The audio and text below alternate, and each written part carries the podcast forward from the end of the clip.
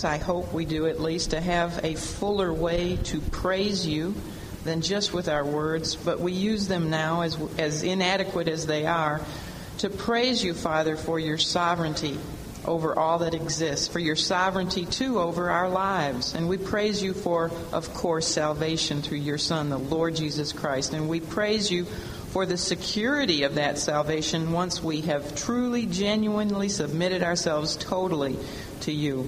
And we praise you, Father, for the steadfastness of your character, that you do not change. You're not inconsistent, but that you are the same yesterday, today, and forever. And Father, Lord, we do thank you for the precious promises that you have given to us in your word. We thank you for the hope of a better tomorrow, even here on earth for the hope of a, a great reunion in heaven that we will one day have with all of our redeemed loved ones who are temporarily separated from us. And Father, we thank you for the kingdom which is soon, I believe, to exist on this very same earth. A world without Satan, without demons, without overt sin, and without the curse upon nature. What a day we have, Father, to look forward to when the Lord Jesus Christ Himself will truly physically reign as King of Kings and Lord of Lords on this same planet. Father, that is what we're going to talk about this morning, as you well know, and I pray that you would bless our time here, that you would just make us so thankful that we have been in the house of the Lord today and opened up your word. We love you, and we just pray now that you will um, be with us in the hour to come, for we pray in Christ's name. Amen. Well, in our lesson this morning, which is on Revelation chapter 20, which I have entitled, as you can see up here, A World Theocracy and a White Throne, we are going to begin with an overview on the millennial kingdom, the 1,000 year reign of Christ here on earth. Probably because there is so much information given to us in the scripture Uh, about this future golden age here on planet Earth. I mean, if you were really to do a study on the millennial kingdom, it could easily be a year's study. There is so much in the Old Testament primarily about the millennial kingdom. Well, probably for that reason, the Holy Spirit did not inspire the Apostle John to really record any details, hardly at all, about the millennial kingdom in the book of Revelation. However, since it is at this point in time in our chronology as we are going through Revelation that the millennial kingdom does occur because we've finished with the tribulation, the Lord has appeared and is, He's come in His second coming, so it is at this time chronologically that the kingdom would occur, and it does occur because it is mentioned briefly in these chapters, in these verses. Because of that, we are going to begin our outline this morning by giving a great millennium review. What I'm going to do is just very quickly go through some facts about the millennial kingdom. I do have many, many pages in your notes for this week, so what I do not have time to say, all of it is in your notes. I tried to give you just as much information as I could without writing a book for you um, in the notes, so make sure you do read them. And you'll have homework questions on the millennial kingdom, and that might help you to learn a little bit more about it as well. You can see our outline. We'll talk about the Great Millennium Review. Then we'll look at the guilty monster removed. That, of course, is Satan. Then we'll talk about the glorified multitude which reigns during the kingdom, the grand mighty resurrection, Gog's momentary revolution. This one is just incredible. And then finally, we'll end with godless man's reckoning as we look at the great white throne judgment. There is a larger body of prophetic scripture devoted to the subject of the Lord's 1,000 year reign here on earth than any other subject. Did you know that? More of scripture. That's why I said it could easily be a whole year's study. Therefore, chapter 20 of Revelation deserves and demands our attention because although this chapter does not describe the details of this kingdom, its duration, how long it will be for the very first time in the Bible, is told to us repeatedly in the first seven verses as being 1,000 years long. And for this reason, the kingdom of Christ here on earth is known as the millennium. It's a Latin word. Mille, M-I-L-L-E, means thousand, and annum is the word for year. So it means literally 1,000 years. Now in Daniel chapter 2, God gave to us through the dream of King Nebuchadnezzar of Babylon the history of the world in the representation of a large multi-metallic statue. This large man-like image stood tall and proud, but its end came, for those of you who have ever studied Daniel, you know that the end of this statue came when a stone cut out without hands fell from heaven onto what part of the image? its feet and its ten toes, and this caused the entire image to come crashing down, fall into many minute pieces, and the wind came along and totally blew it away so that absolutely nothing remained. And then that stone grew into a great mountain which filled the entire earth. The statue, according to Daniel's interpretation of this dream, which was God inspired, of course, the statue represented the great world empires, the Gentile world empires, which would rule this world. The head of gold was, of course, Babylon. The chest and the arms of silver, silver symbolize the reign of the Medo-Persian Empire. Then the belly and the thighs represented the Grecian Empire, and the legs of iron represented the mighty Roman Empire of ancient days. Well, the feet with the ten toes made of iron mixed with clay, don't have time to talk about that right now, but they represented the yet future revived Roman Empire, which we have talked a lot about this year. And um, of course, when Daniel gave this, or when King Nebuchadnezzar had this dream and Daniel gave the interpretation of it, it everything was yet future except what kingdom, what empire? Babylon, because Daniel was living in the empire of uh, when Babylon was ruling. But all the rest of this was prophetic history. It had not yet occurred. But as we know from history now, with hindsight, all of it happened exactly as Daniel had predicted. Well, the stone cut out without hands, that speaks of a supernatural origin, represents the Lord Jesus Christ, who, of course, was born without a human father because he was born of the Holy Spirit, and that is because the Lord Jesus is God. The stone came from heaven, and it crushed this colossus image on its feet with ten toes, as we said, and the entire kingdom of man perished and vanished from sight. Now, this prophetic dream, therefore, foretold of the end of man's day, when man would rule over the world. And this end of man's day will come during the time when the empire represented by the, the feet and the ten toes will be in existence. And we know that that will be the ten nation confederacy under the ruleship of the Antichrist. and that then, which was prophesied by Daniel and also by many other Old Testament and New Testament prophecies as well, is the kingdom of God. What this prophecy was predicting was the kingdom of God, or the millennial kingdom, which comes by way only, by way of miraculous intervention from Christ himself. He is the crushing stone from heaven. So you see this Daniel chapter 2 prophecy supports a pre-millennial view of the scripture. Now, we talked about the different views. There's the three primary views of the millennial kingdom are the premillennial view, there's the amillennial view, which is the most prevalent today um, in Christendom, and then there is the postmillennial view that's almost extinct today. But the one that we have been teaching throughout our study is the premillennial view. This is the view or the school of interpretation which teaches that the Lord Jesus Christ will return from heaven before. That's why it's called pre millennium. He comes before the millennium. The second coming is before the millennium, just as you can see up here in this transparency. And that in fact it will only be his second coming and his presence here on earth which will make the millennial kingdom a reality.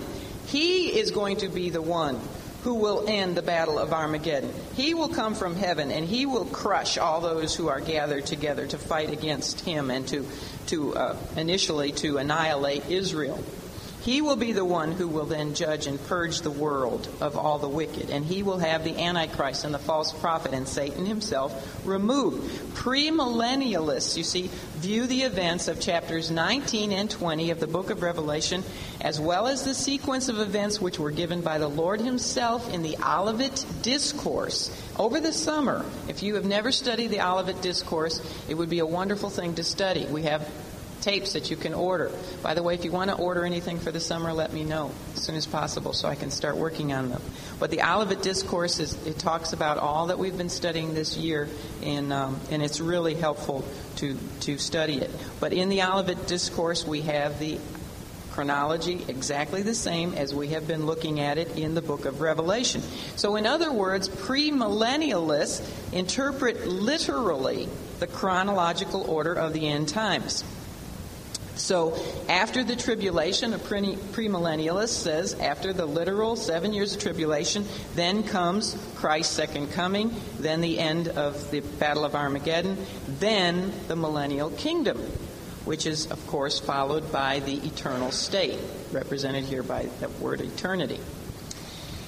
So premillennialists teach a literal earthly reign of literally 1,000 years duration. They believe, as I do because I am a premillennialist, that the literal approach to Scripture is absolutely necessary in order for God to keep His covenant promises made to Israel. If the millennium, the 1,000 year kingdom, is not to be taken literally, then either is a whole lot of scripture in the Old Testament about the millennium to be taken um, seriously. Postmillennialists and amillennialists, I have all about them in your notes. You can read, I refute their positions, but essentially you have to spiritualize a great deal of the scripture in order to be either one of them. Well, there are at least eight different names other than the millennium given for the kingdom of, of God on earth. It, can, it is called in Scripture the world to come. It's called the kingdom of heaven. It's called the kingdom of God. It's called the last day. It's called the regeneration because everything will be regenerated. The earth will return to basically what it was like in the Garden of Eden. It's also called the times of refreshing, the restitution of all things, and it's called the day of Christ as well. Now, in the um, Old Testament, we have a number of pictures or types. You know how we've talked about types, prophetic types of the millennial kingdom. We have a lot of them. For example, there is the Sabbath. The Sabbath means rest. God, in His wisdom, set aside a Sabbath or a period of rest following a certain period of work. And He Himself set the precedence for this, didn't He? By creating all that is in six days and then resting Himself on the seventh. Israel was instructed to do the same thing in the Ten Commandments. She was also instructed to do the same thing after six work weeks. Not only was she to work six days and rest on the seventh, but she was to do this with six work weeks and then rest on the seventh, after six work months, and after six work years. And then we've talked in the past about also the Jubilee year. These are all periods of Sabbath rest. Well, it's interesting to know that a lot of the early Christians in the New, Te- you know, the early church, actually taught based upon the six days of creation and the seventh day of rest, which God commanded his people to pattern in their own work lives, well, the early, a lot of the early Christians taught that there would be 6,000 years of human history given to man upon earth. This was way back in the beginning. All right? And they said after this 6,000 years of human history, there would be a 1,000 year period of rest. They based this on God's own pattern. So it's only really been with the growing acceptance of evolutionism and the false teaching that humans have been around for millions and millions of years, that this teaching from the early church has been almost ignored in Christendom. However, now that we are approaching the end of the 6,000 years of human history, you know, according to the Bible, man has only been on planet Earth for 6,000 years. Now we're getting close to the end of the sixth millennium. So there has been uh, a real interest gaining among conservative premillennial Christians especially in the fact that there are so many other indications that we may very well be nearing the day, the end of the day of man and the beginning of the day of Christ. There's a real renewed interest that maybe something is about to happen. Maybe we are now, of course, we don't know that that 6,000 years is going to end in the year 2000 because there's been some calendar problems, etc. But we may very well, according to God's pattern, we may very well be nearing the time when the millennial kingdom will be a reality. I believe in my heart that, that we are, based on everything God has ever done in sevens. It just seems like it, it could really be a reality. I think we're living in the most exciting times that man has ever lived. They're the most depressing in many ways, but they're also very exciting if you're a Christian. Well, the character and the conditions of the millennium are described in many, many Old Testament pa- uh, passages, particularly the mi- minor and major prophets have a lot about the millennial kingdom. I'm going to run through some of these things real quickly for you. There's going to be no wars. It's going to be a time of peace, just to tell you a little bit about the millennial kingdom. No wars at all under the theocratic reign of Christ, the Prince of Peace. Um, it will be a time of absolute joy. There will be fullness of joy.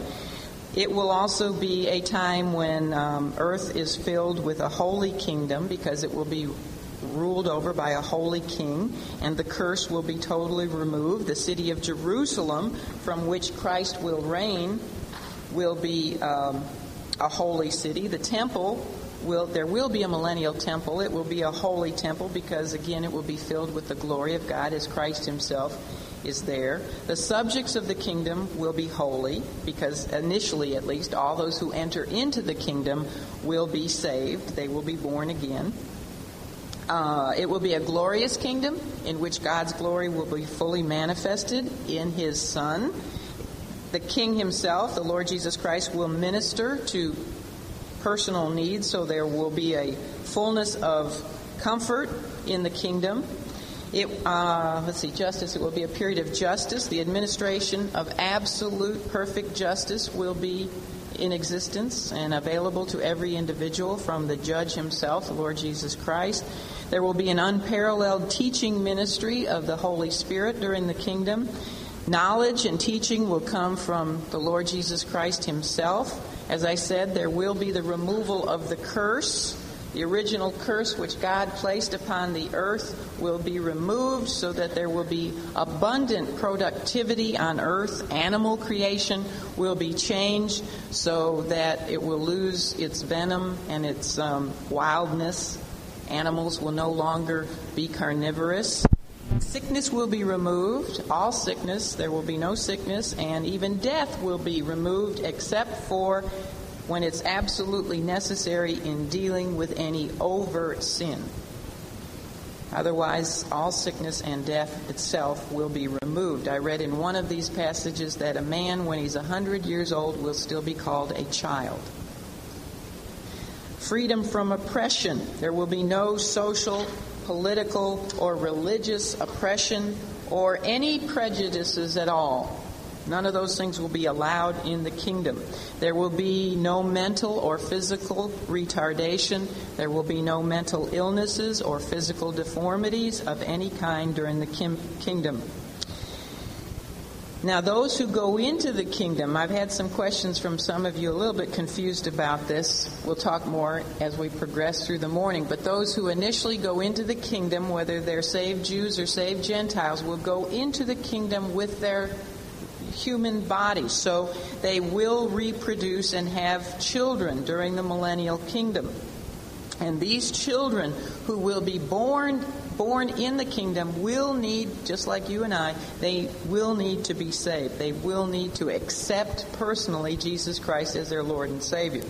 All right, so there will still be unsaved people because, as we'll find out, a lot of these children born during this thousand year period of time will not accept Christ. It's amazing to think about, even, you know, that he's right there and they can see him and how wonderful everything is, but a lot will not accept him. But those in their physical bodies will reproduce, the, the world will be replenished, the population will be replenished. There will be a perfect labor system, there will be a fully developed, godly, industrial system and society, as well as a very fruitful agricultural system to provide dr- jobs and meet the physical needs of all of the king's subjects. There will be a perfect labor system. There will be no want. The Lord is my shepherd, I shall not want. Nobody will go without their, their needs. There will be an increase of light, both solar and lunar, and this will probably be the cause for the productivity agriculturally. And we talked before about how there will probably be another water vapor canopy over the earth again because all the oceans will evaporate and reform that water vapor called the firmament, you know, in Genesis chapter 1. And this will will put everything into like a terrarium so that things will grow beautifully, big, lush, lots of food, and this will also be a reason why men will live so long.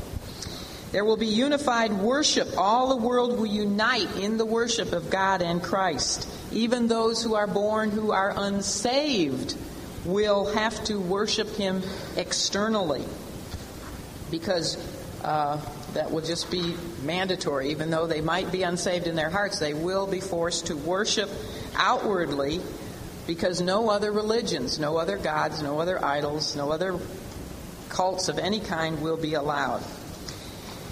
And also, it's interesting to know that that which characterizes much of the millennial age is not viewed as just temporary. It's not just viewed as being for the millennium only, but it is seen to continue on into the eternal state, into the new Jerusalem and the new earth. Except for the fact that there will be nobody in the eternal state in a human body. Everybody then will be in glorified bodies, and no one will be reproducing so the children you have on this earth are the only children you will ever have. Now, someone might very well wonder why it is that God has uh, foreordained and planned on even having a 1,000 year kingdom here on earth in the first place. Why doesn't He just take everyone who is saved? You know, after the tribulation, why doesn't he just take them right on into the eternal state? Why does there need to be a millennial kingdom with Christ reigning at all? Other than the fact, of course, that God has promised this throughout the Old Testament scriptures, and he does have to keep his promise. But why did he promise it in the first place? What is the purpose for it? Well, a, there are a number of purposes for it, but a very important purpose will be for God to prove a point. And that point is this that regardless of man's environment, and, regardless of his heredity or anything else, mankind, apart from God's grace, will inevitably fail. The millennial kingdom will be God's answer to the excuses that men have used down through the ages for the cause of evil in this world. This will be God's 1,000 year answer to all those millions of people who have claimed, and you hear this today, that man is basically good, but that it is his environment and his circumstances which have caused many of his problems. The millennium will be the final testing of mankind under absolutely ideal, perfect conditions. If man is basically good, then he could certainly prove it, couldn't he, during, of all times, the millennial kingdom. However, as we'll learn in this chapter, man is an incurable sinner apart from Christ's work of grace in his heart. Throughout the ages, ever since man's creation, God has given man different situations here on earth. These are called economies, different economies, different dispensations in which to live. But man has failed in every single one of them. In the beginning days, as I just mentioned, it was an age of innocence. There was no knowledge of evil at all. And yet man failed, didn't he? Even in that wonderful, perfect environment without any sin, without any knowledge of evil, man failed by his willful disobedience. We have the record of this in Genesis chapter 3. Then there was the age when man's God given conscience was his law. But again, man failed with universal corruption, and God had to send the global flood on the earth to save any godly seed at all. Genesis chapter 6. Then there was the age of human government, and when it ended with the initiation, as we've been talking about, of humanism and false religion at Babel, Genesis chapter 11, man again proved that he was an incurable sinner. He failed. Then there was the age of law. And do you know how the age of law ended? With man crucifying their own creator, the lawgiver himself. Then the age that you and I live in is the age of grace. This is the church age. And yet, how have we learned it will end?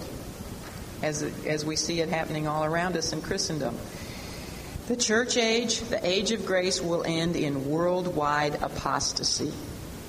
1 Timothy chapter 4.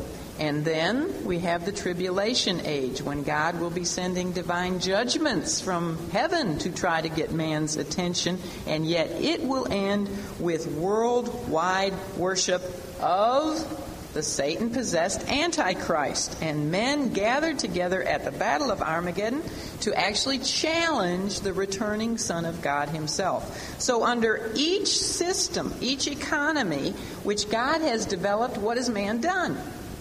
He's failed, and he's failed miserably. So, God will demonstrate to man once again his own depraved nature apart from himself, apart from God, because in the millennial kingdom, he is going to give mankind a perfect environment with a perfect king reigning.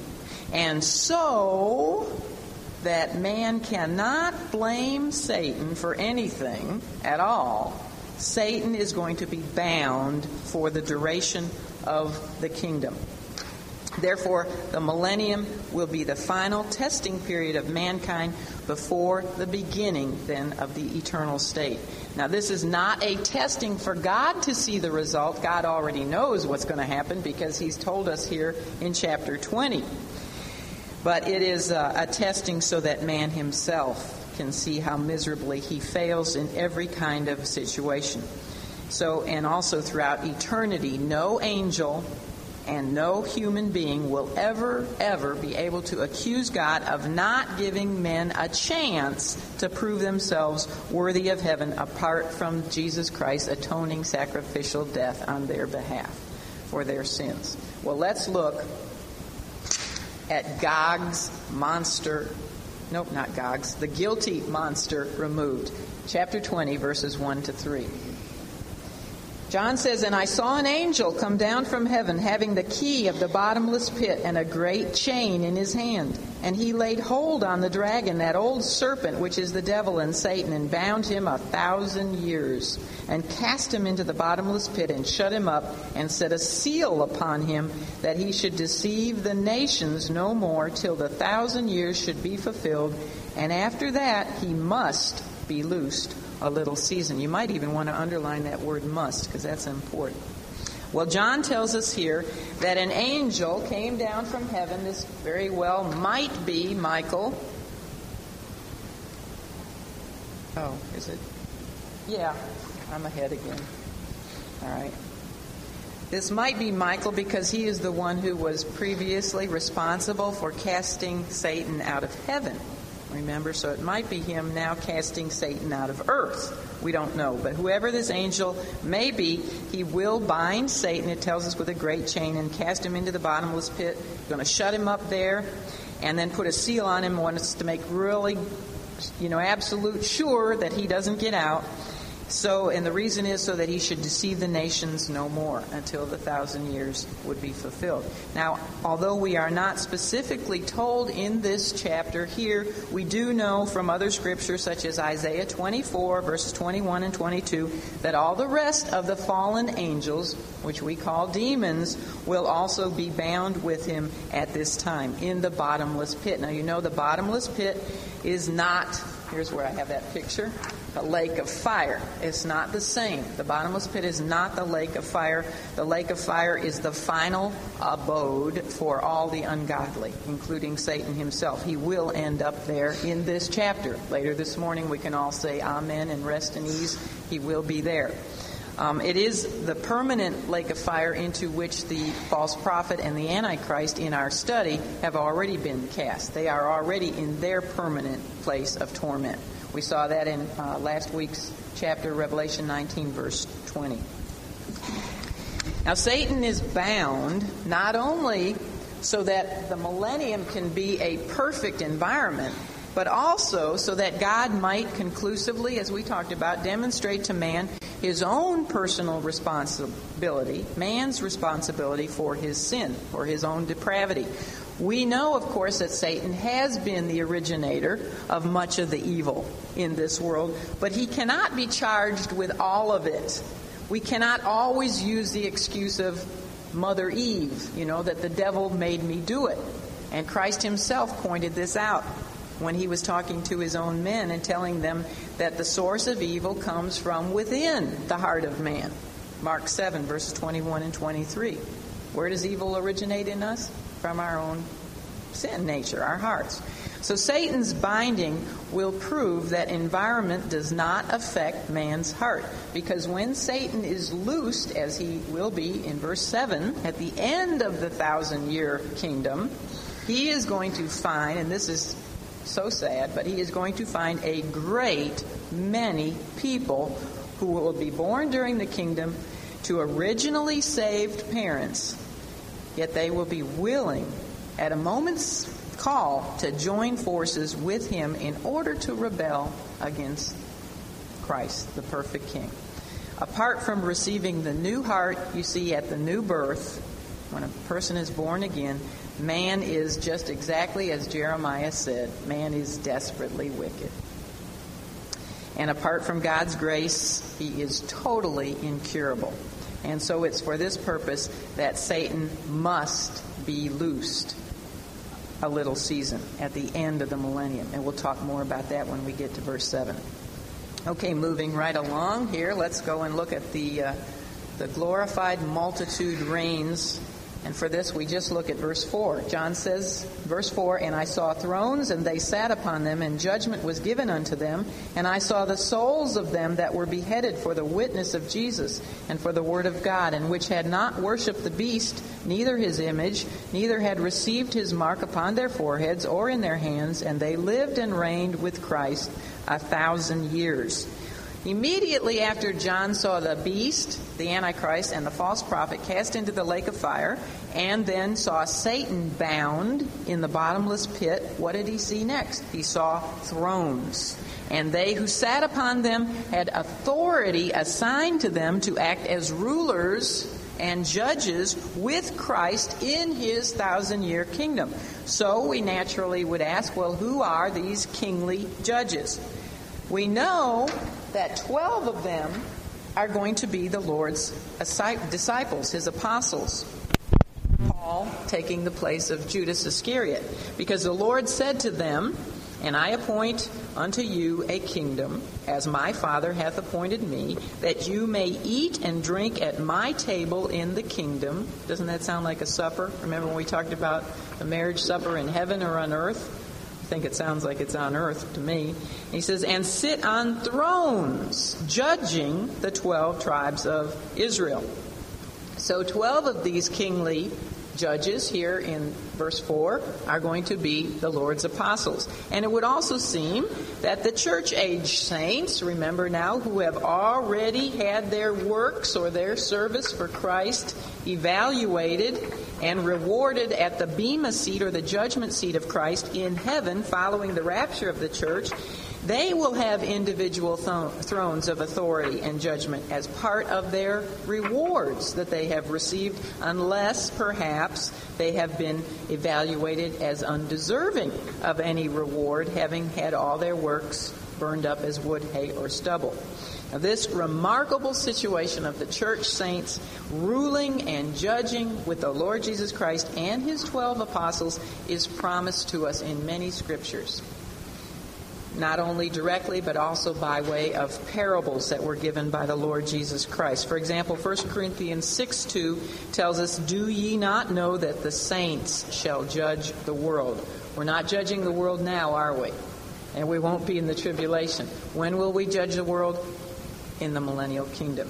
Also, if you remember, those of you who were with us for our eight year study on the life of Christ, the parable of the pounds and also the parable of the talents, both of those parables given by the Lord Jesus Christ teach that realms of authority will be assigned to church saints in proportion to their service, their faithfulness to Christ.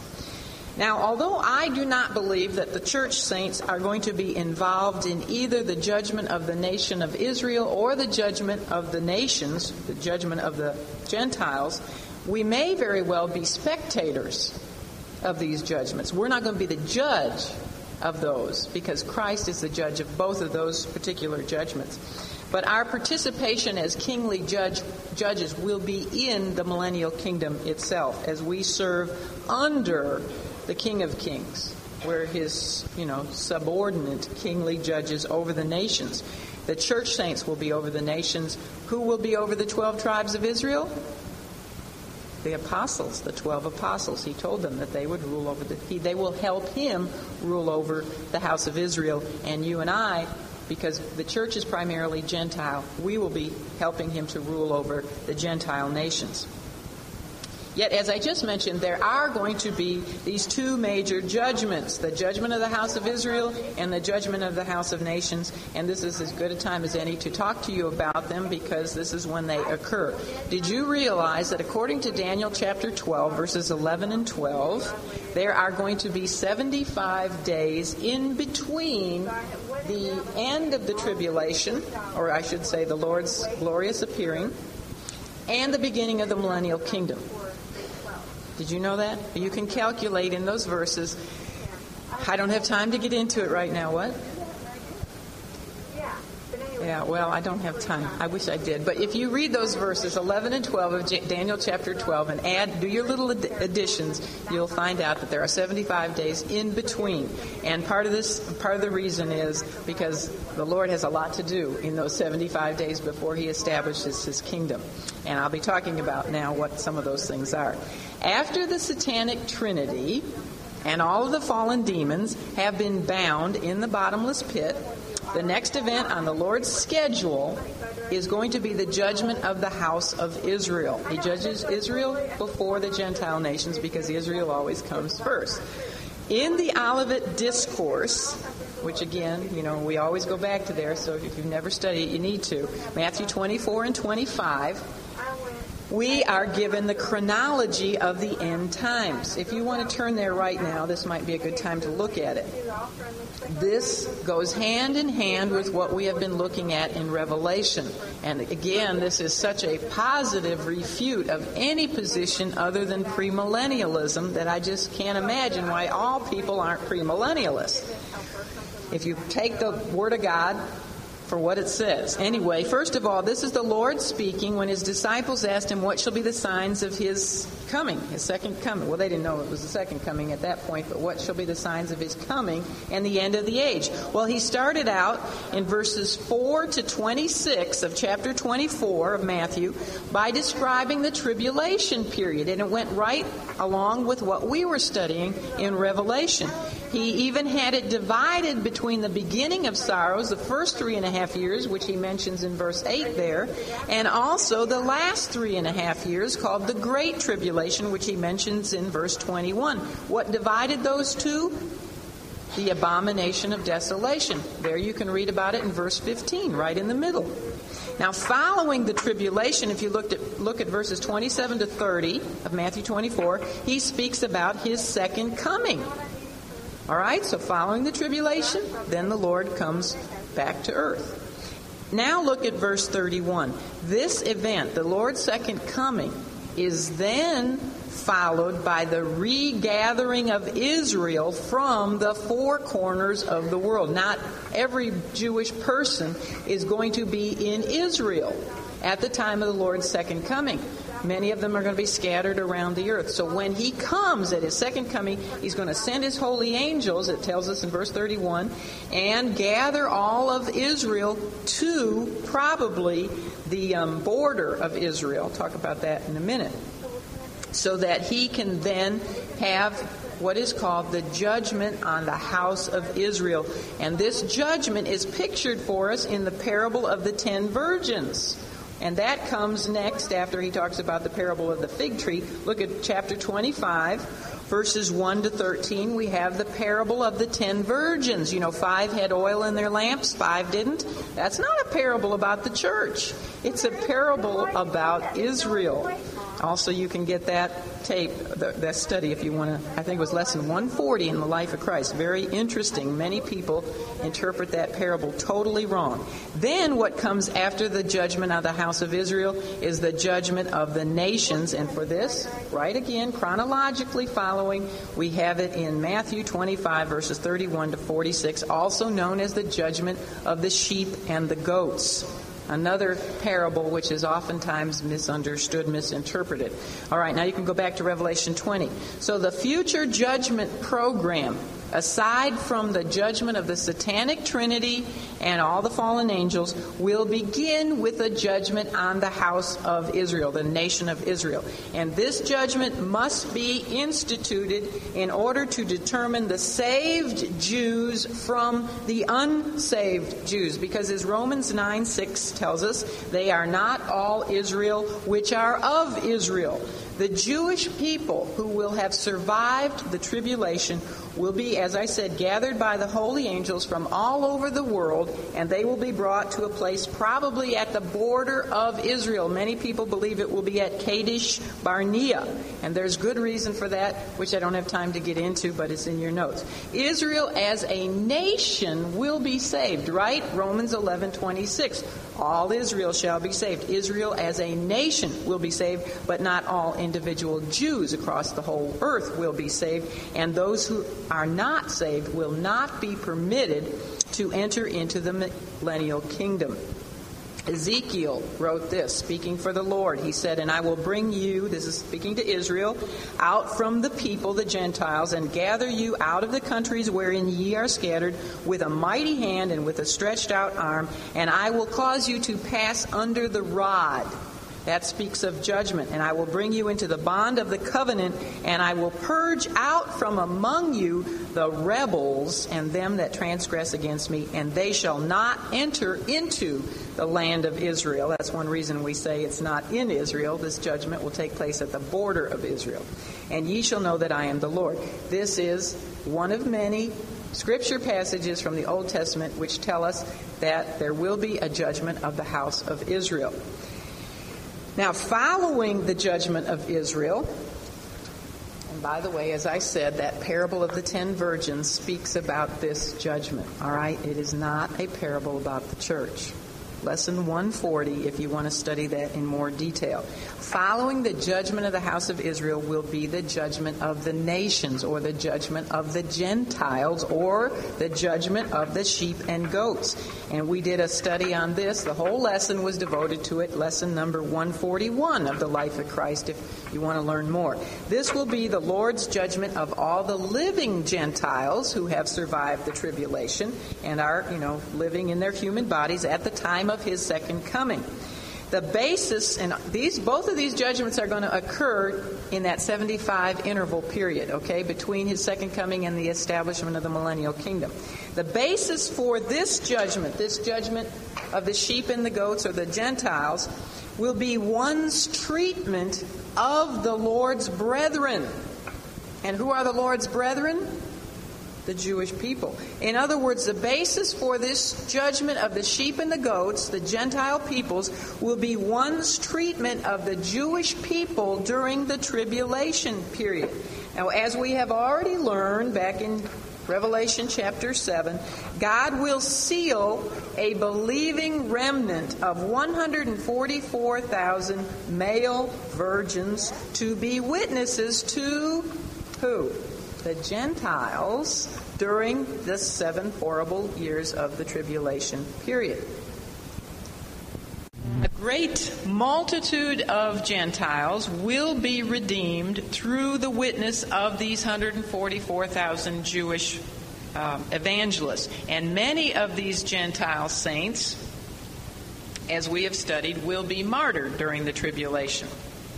Some of them by the, the false church, the harlot church, and others by the Antichrist forces. At the time of the Lord's return, all Gentiles, they'll also be gathered together for this judgment. They will be judged on their basis, the basis of their treatment of these 144,000 Jewish witnesses or any other Jewish people who may have come their way during the tribulation to give them the gospel message. Now, make sure you understand that this does not mean that this is a judgment for salvation, which is based on works, because we know that the Lord Jesus Christ would not contradict his own scripture. And as we very well should know by this point in time, nowhere in the Bible is salvation offered on a works basis, nor is one's eternal destiny based on a works basis or determined on a works basis. So then, what do these words mean when the Lord Jesus says, um, speaking in this parable, this is in Matthew 25, he refers to himself as the king. He says this, And the king shall answer and say unto them, the sheep on his right hand, Verily I say unto you, inasmuch as ye have done it unto one of the least of these my brethren, ye have done it unto me. And then he shall answer them, which is the goats, on his left hand, and say, Verily I say unto you, inasmuch as ye did it not to one of the least of these, ye did it not to me. And these shall go away into everlasting punishment, but the righteous into eternal life. That's in Matthew 25, verses 40 and 45 and 46. What does he mean? Well, the living Gentiles will be judged on their basis on the basis of their reception or their rejection of the gospel message which will have been preached to them by the Lord's brethren during the tribulation period. Those who accept the gospel, you see, will accept the messenger and they will give them food and drink and take care of them, provide for their needs. On the other, other hand, those who do not accept the gospel will reject the messenger, and they will not aid him with food or help him if he is sick or in prison. Go and visit him during the tribulation period when the Antichrist will be persecuting the Jewish people like they have never seen persecution before. I mean, with full satanic force. And when he will probably have made it uh, a worldwide mandatory commandment that anybody who is found aiding uh, any of these Jewish witnesses that, that they will just have to be immediately arrested and sentenced to death. You see, during a time like that, only a truly saved Gentile is going to risk his own life in order to reach out in kindness to a Jewish evangelist. So, this then is why the Lord King, who is Christ himself, will invite the sheep on his right hand to inherit the kingdom because their works of kindness to the Jewish people during the tribulation will be evidence of their true salvation. You see, it's just evidence that they truly are saved. So he will say to them, Inherit the kingdom, while he will say to the goats on his left hand, who would not reach out and help the Jewish people during the tribulation, he will say, Depart from me, ye cursed, into everlasting fire, prepared for the devil and his angels. Now, in the second half of Revelation 4:20, um, no, not 420, 24, 24, John wrote that he saw the souls of them that were beheaded for the witness of Jesus and for the word of God, and which had not worshipped the beast, neither his image, neither had received his mark upon their foreheads or in their hands.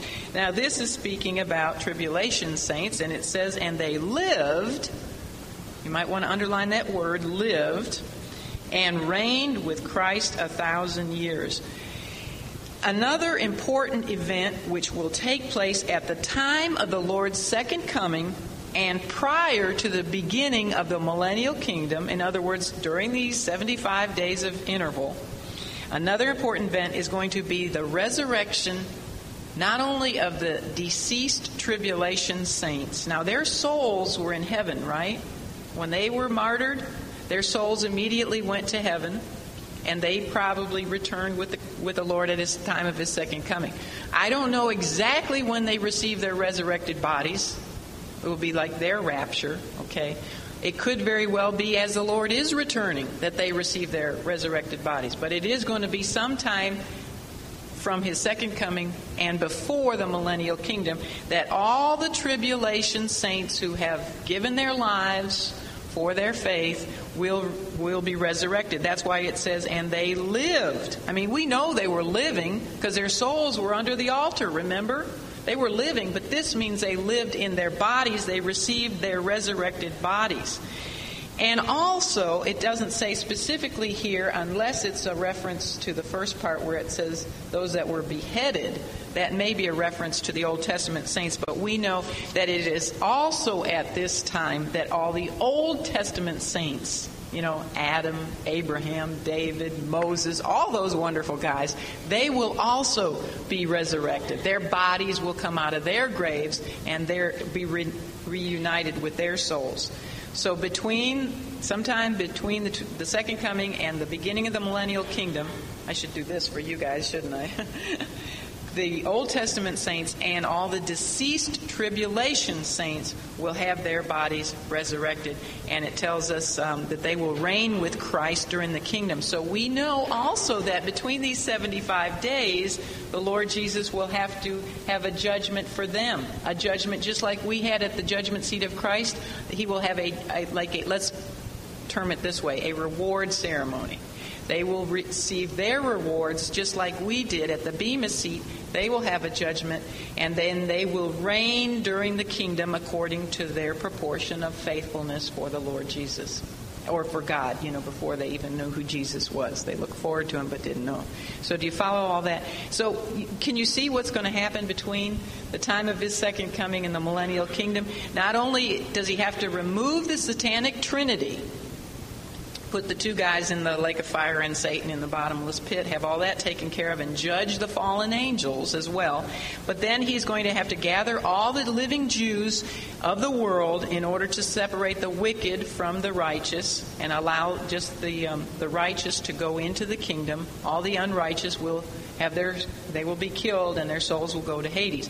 And then he's going to have to do the same thing with all the living Gentiles, with the judgment of the nations or the judgment of the sheep and goats. And then he will also need to reverse the curse on the earth. Remember?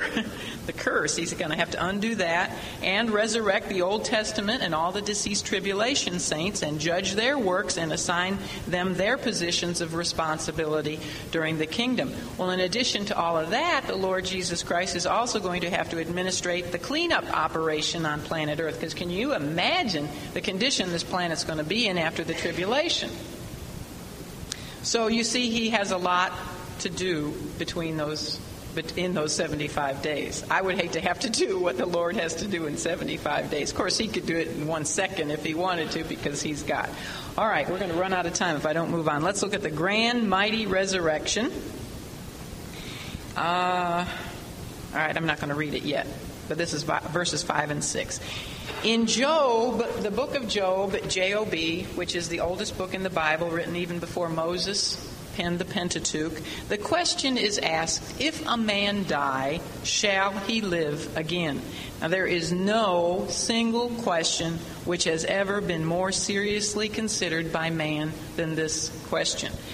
An instinct, a desire, and a longing for a life after death is very deeply seated in the conscious nature of man because of the fact that man does possess this instinct for eternal life, there must be an eternity to answer that natural instinct. Scripture tells us that it is God who has set eternity within the human heart. Just as a migratory bird sees the vision of his native land, regardless of where it might have been born, so does the heart of man naturally reach out toward eternity. Man of all the animal kingdom alone asks this question and seeks for eternal life, or, you know, believes that there is eternal life. God would not plant the holiest of all instincts into the human soul and then permit it to utterly mislead that soul. So God has given a reality of an eternal afterlife to satisfy the instinct for immortality that he himself planted into man. In other words, what am I saying? There is a life after death. However, only for the child of God, only for the born again Christian, will immortality and eternal life be a blessing. For those who have refused to willingly become his obedient children, immortality and eternal life, which are also theirs, the unsaved also will live forever. But it will be a curse for them. And this is what we have in view in verses 5 and 6 of this chapter the two resurrections, one unto life and one unto damnation. So let's look at those verses now. But the rest of the dead live not again until the thousand years were finished. This is the first resurrection. Blessed and holy is he that hath part in the first resurrection. On such the second death hath no power, but they shall be priests of God and of Christ, and shall reign with him a thousand years. The rest of the dead that you see mentioned here in verse 5 refers to the unsaved men and women from all the ages whose souls currently are imprisoned in Hades, the unseen world. The phrase that says they lived not again until the thousand years were finished. That means that they will not receive their resurrected bodies until after the thousand year kingdom is over, when they will then appear before the great white throne judgment, which we're going to discuss also in this lesson. The resurrection of all unbelievers will occur at this same time, and it will be a resurrection unto damnation, which was distinguished itself by by the Lord Jesus Christ himself from the resurrection unto life. So now, for the very first time in the scripture, we discover that the completion of the first resurrection, the resurrection unto life, is separated from the second resurrection, which is the resurrection unto damnation. These two are separated by how many years? 1,000 years. When the Old Testament saints and the deceased tribulation saints have their souls joined together with their resurrected bodies, at the end of the tribulation, at the time of the Lord's second coming, this completes the first resurrection, which occurs in more than one stage. Okay? I don't have a lot of time to tell you. It started with Christ. He was the first fruits. And then there were those who came out of their graves at the time of his resurrection. Then there was the rapture of the church. Then there was the rapture of the two mighty witnesses. And then there is going to be the rapture, we could call it that, of all the deceased tribulation saints and the Old Testament saints, which will occur at the time of the Lord's second coming. Okay? There will also be a rapture of all living millennial saints, and that will happen at the time of the end of the millennium. I know this gets really confusing, but praise the Lord, you have notes to read. now, verse 6, that's all I'm going to say. Well, the second resurrection follows the millennial kingdom, okay? And it is, it is a very simple one. It is just the bodily resurrection. There you go of all the unsaved. They they get resurrected all at once. Everybody unsaved from all ages get res, they get resurrected at the end of the millennial kingdom. Then they go before the great white throne judgment and then into the lake of fire.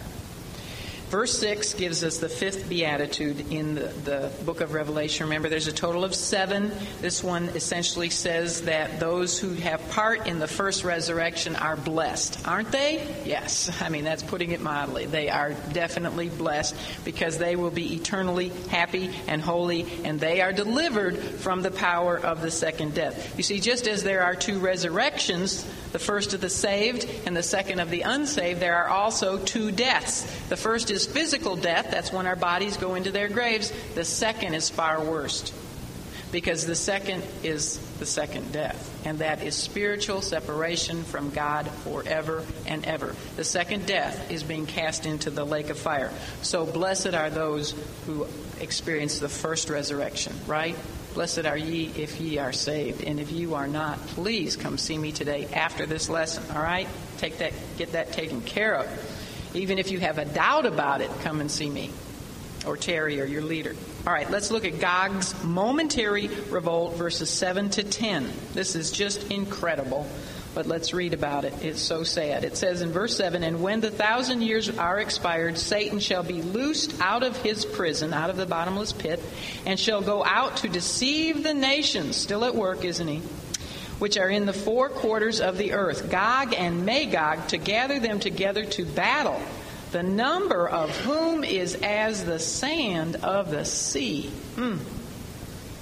And they went up on the breadth of the earth and compassed the camp of the saints about and the beloved city, that's Jerusalem, and fire came down from God out of heaven and devoured them. And the devil that deceived them was cast into the lake of fire and brimstone where the beast and the false prophet, prophet are and shall be tormented day and night forever and ever.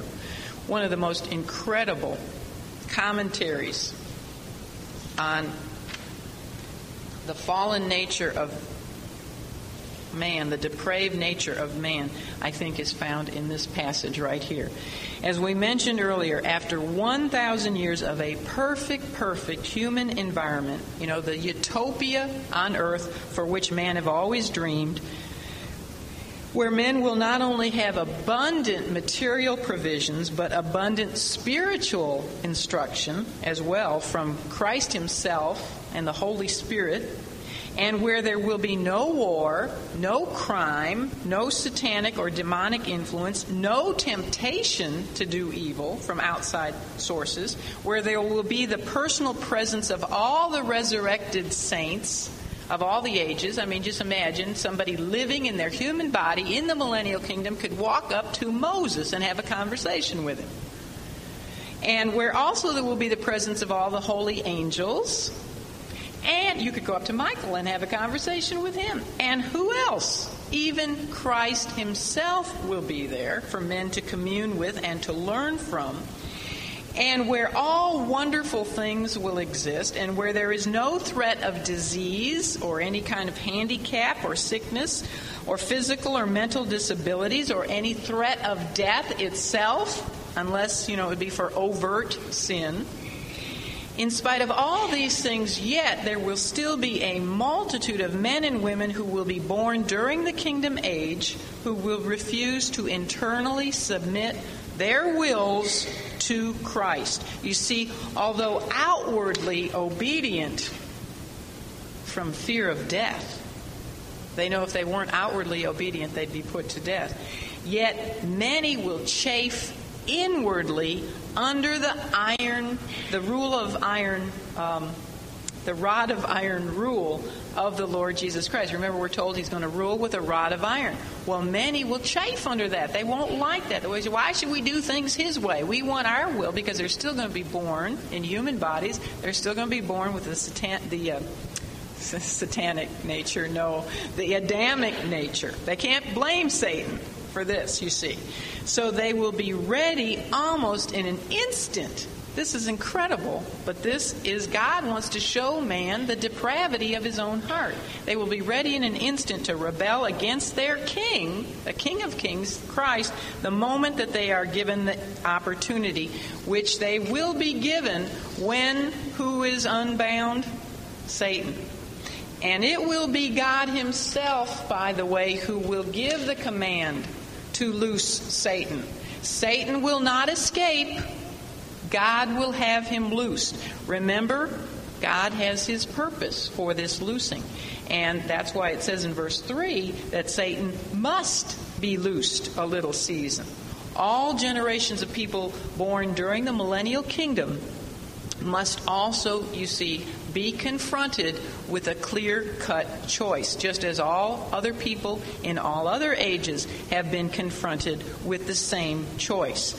During the kingdom, people will not have a choice as to whom they can willingly, uh, who they can serve.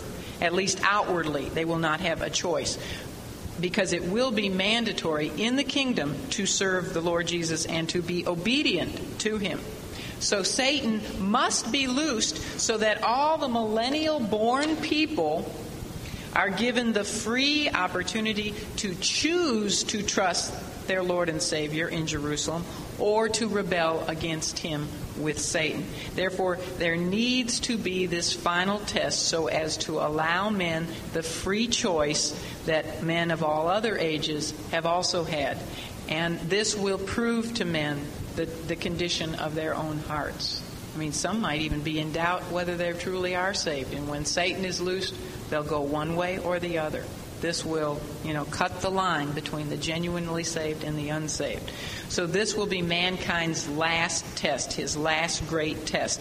In all previous ages, men have used environmental problems such as poverty or war or uh, improper education or sickness or whatever, whatever their excuse might be for their problems. They have used these excuses. And the majority of men have never admitted that their problem stems from their own hearts, from their own sinful nature. But with all of these possible excuses eliminated during the thousand year kingdom here on earth, nothing can be blamed for man's depravity except his own sinful condition, his own sinful heart.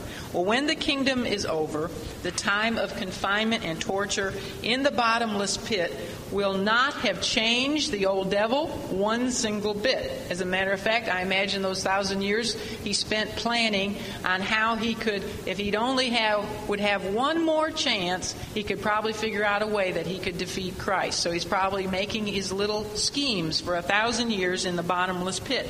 And upon his release, he immediately will resume his old strategy of deception in order to enlist human allies in his one more attempt to try to defeat Christ. So he will emerge from the pit with his own prideful heart even more full of hatred. I mean, he'll even hate Christ more for what he's done to him for a thousand years.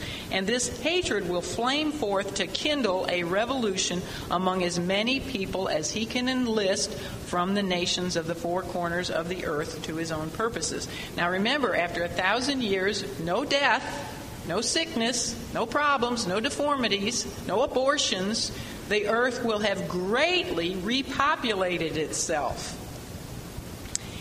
And so it, we are told that Satan will actually be able to gather together a huge number as the sand of the sea. I mean, that is a lot of people who are going to be chafing inwardly against Christ. I just cannot imagine. But the Word of God says it, so I believe it.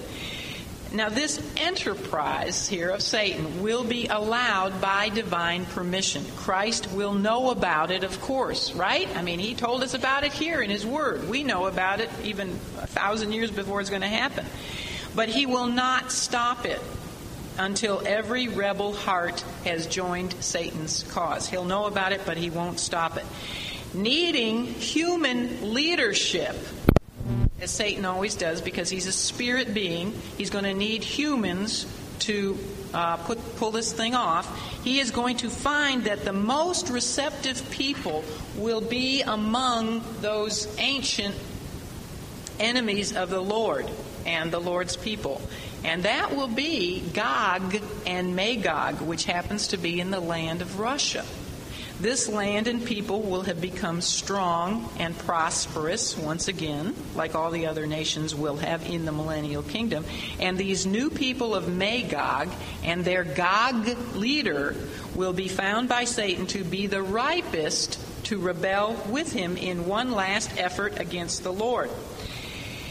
And so these, these, the Magog people and their Gog leader will be the ones who will help round up all the rebels of the whole world for this one final event. Now, the scripture doesn't tell us how much time this final rebellion will consume, but it does tell us that it will happen after the thousand year kingdom. It will happen after Satan is loosed from the bottomless pit. But the wording of this rebellion does suggest that it will take place very quickly Gog and Magog will send their agents everywhere over the face of the earth, and then the rebels will swarm together from every direction to surround, it says, the camp of the saints and the beloved city. In other words, they'll come from all over the world just kind of like they did at the Battle of Armageddon, except this time they will surround the city of Jerusalem where Christ himself will be living with all the resurrected saints. You and I will be there. We won't be there for the Battle of Armageddon, but we'll be there for this one.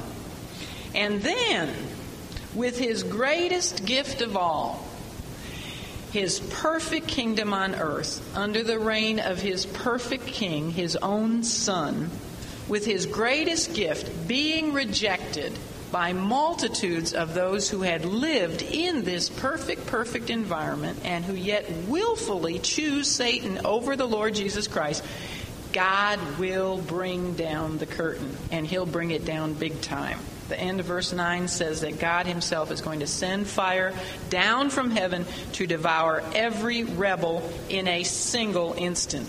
Every last unregenerate human being will be engulfed in flames and burned to death in the surging sea of flames sent by Jehovah God, who will be giving them just a foretaste of the eternal fate that their resurrected bodies will suffer in the lake of fire. And then in verse 10, we have recorded for us the once for all, the final once and for all end of the great deceiver who will have deceived himself most of all. Satan, who at one point in time was the highest and the most beautiful angel of all of God's creation. Lucifer, the rebellious son of the morning, the one who had wanted to exalt his throne above God's throne, the great blasphemer and murderer from the beginning, and the father of liars, and the old serpent, the accuser of the brethren, the devil, who was symbolized to us as a great red dragon.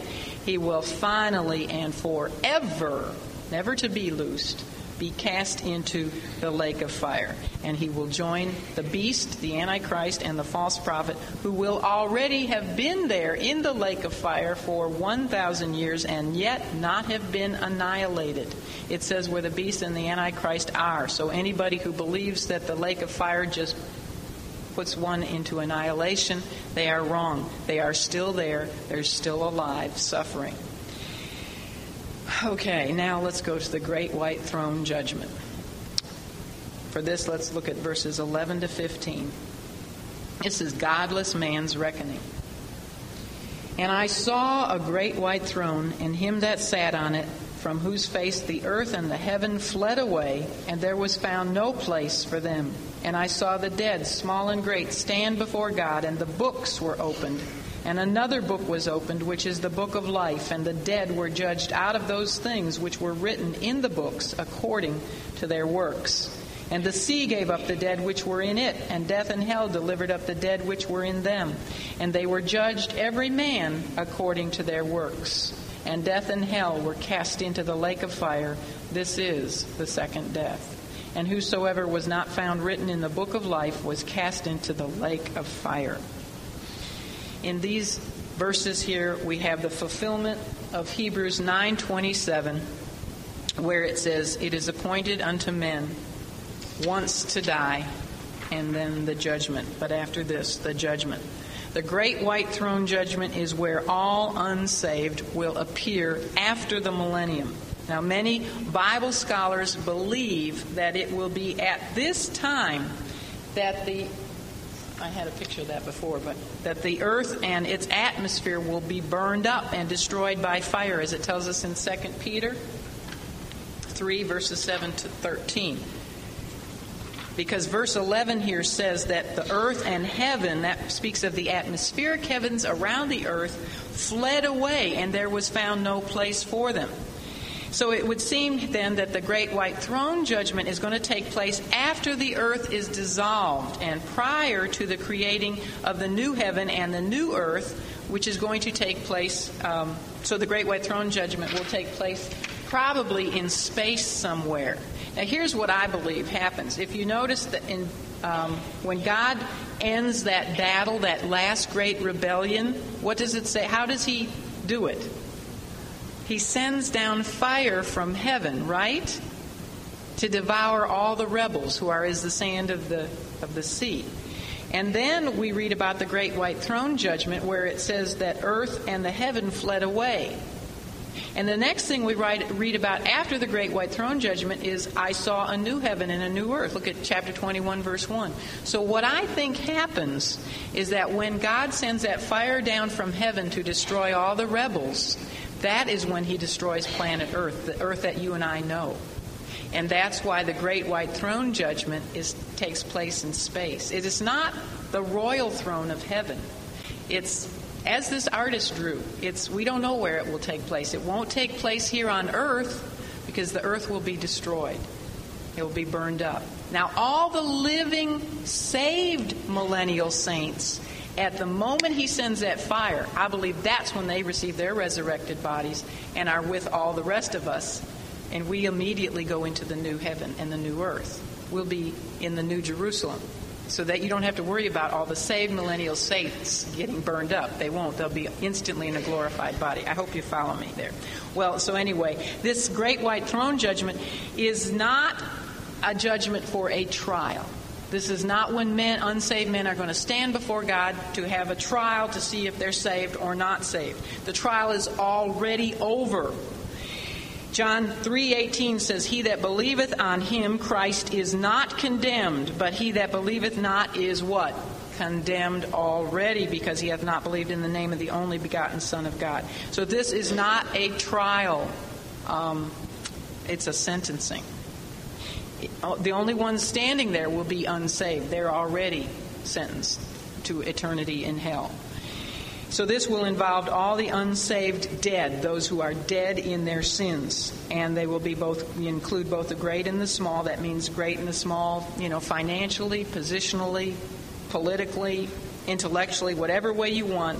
Divine judgment is no respecter of persons. Everybody unsaved, whether they were a very, very good person, basically, as we would say, you know, your Aunt Susie, who was a real nice person and loved her children, but was unsaved, she will be there right along with the Antichrist and Hitler and the worst people you can think of. And then the books will be open. And as the Lord told his disciples in Luke 8:17, nothing is secret that shall not be made manifest, neither anything hid that shall not be known and come abroad. These books, these registers of deeds, will testify against every man that he is indeed a sinner. No mouth will be able to utter an excuse or say a word. All mouths will be shut. Everyone will be shown to be a sinner. Everything they ever did in their lives will be on those books. And there will be none that had perfect lives, as we know, because there's only been one, the Lord Jesus Christ. Those are the books there. And then there will be another book open, which is this one here in front, which is called what? The Book of Life. And when the name of the man or the woman